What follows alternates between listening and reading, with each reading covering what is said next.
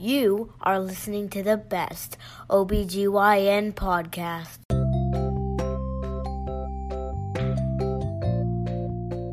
All right, O B G Y N and Clinical Pearls listeners, welcome back. In this episode, we're going to cover the recently F D A-approved novel progestin-only oral contraception. That pill is called Slynd, and we're going to cover its data next. All right, let's get started. In May of two thousand nineteen, the U S Food and Drug Administration approved the first new progestin-only pill in the past forty-five years. This progestin-only pill may be more effective than the currently available norethindrone formulation. The manufacturer of this pill has announced that this novel birth control option will be released and marketed in the fall of two thousand nineteen. Each pack will include twenty-four tablets of drospirenone and four inert tablets. The package labeling for this new progestin-only pill describes the clinical trial data that found a first-year failure rate of about four percent. So that's comparable to the failure rate in recent U S clinical trials of typical estrogen and progestin pills and even the patches. This new pill, called Slynd, that's S L Y N D, may be an excellent choice for women who need or want safe and effective oral contraception without the risks of estrogen. It is also an ideal choice for breastfeeding women. Drospirenone in this formulation allows for a twenty-four hour missed or delayed pill window while still maintaining safety and efficacy in preventing pregnancy. So that's an added advantage. Again, there is a twenty-four hour miss or delayed pill window based on this new formulation of drospirenone. The safety profile of this new pill was also demonstrated for all patients, including higher risk populations like smokers, older women, and subjects with a body mass index of greater than thirty.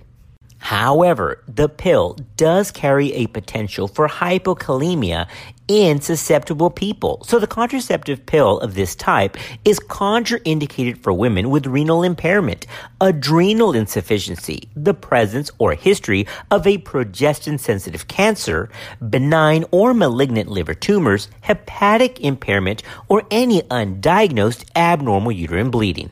Okay, now even though we've just covered those contraindications, it's important to note that according to the trial, the safety of Slynd was recognized by the F D A and supported its safety by its approval with no black box warning, unlike other combined oral contraceptives. Okay, now let's pause here for a minute to review this dose of drospirenone in this pill. The dose in this new progestin-only pill is relatively high, higher than the amount of drospirenone in combination oral contraceptives. So this raises the possibility that this new P O P may be more effective than the current norethindrone progestin-only pill. That's why at this four milligram dose, there is the allowance of the twenty-four hour missed pill window or pill delay.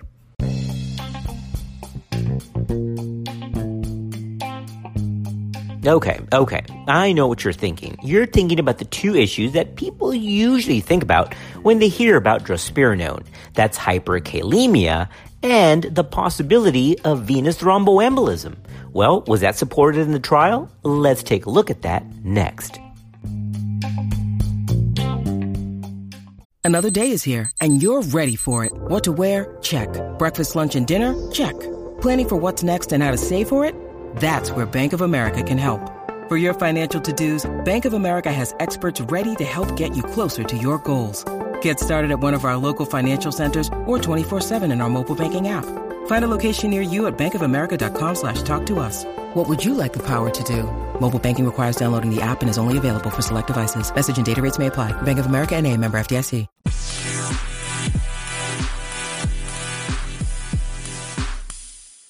All right, let's cover the possible issue of thromboembolism first. In the clinical trials of Slynd, there was no instances of thromboembolic events experienced by the women. Epidemiological studies have not indicated an association between progestin-only preparations and an increased risk of myocardial infarction, cerebral thromboembolism, or venous thromboembolism. Combined oral contraceptives containing drospirenone and ethinyl estradiol may be associated with a higher risk of V T E than those containing some other progestins in combination with ethinyl estradiol. But here's a clinical pearl. It is unknown whether the risk of V T E is increased with drospirenone alone. However, if there is a risk, it is expected to be lower than that of drospirenone in combination with ethinyl estradiol. So, when prescribing Slynd, consider the increased risk of thromboembolism inherent in the postpartum period and in females with a history of thromboembolism. Discontinue the medication if arterial or venous thromboembolic events obviously occur, and consider discontinuing Slynd if feasible in cases of prolonged immobilization due to surgery or illness.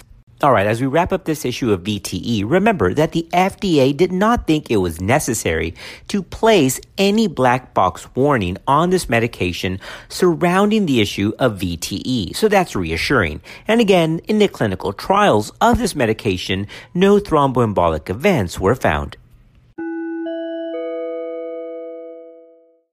All right, let's wrap up this podcast with a quick review of hyperkalemia. Remember that Slynd contains drospirenone, which is a progestin with anti-mineralocorticoid activity, including the potential for hyperkalemia in certain high-risk females.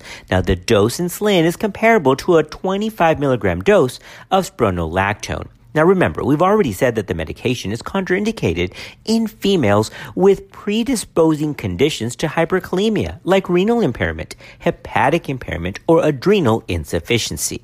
So for those females who are taking daily, long-term treatment for chronic conditions that can increase serum potassium, it can be considered to check their serum potassium before starting the medication and then checking it after four weeks of use.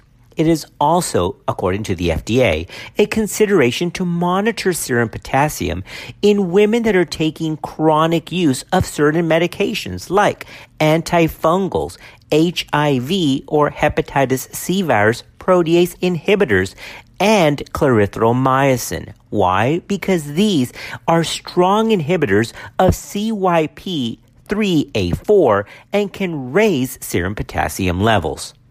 Well, what did the trials show? Well, most females with hyperkalemia in the clinical development studies of this medication had mild potassium elevations or isolated increases that returned to normal while still on the study medication.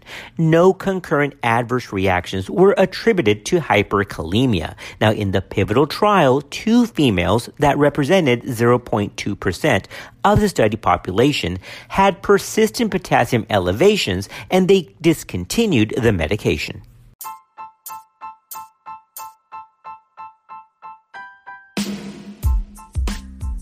All right, we have covered Slynd, the new novel progestin-only birth control that's drospirenone-containing. Look, isn't it exciting that medicine still has new medications and new treatment options always on the horizon? Now, as a quick disclosure, even though we covered a new brand name medication, you have to know that I have no financial ties or nothing to disclose regarding this medication, and this is not any kind of endorsement. But it is important as O B G Y N healthcare providers to be up to date in all things current and new, including medications. Thanks for listening, and we'll see you next time on Clinical Pearls.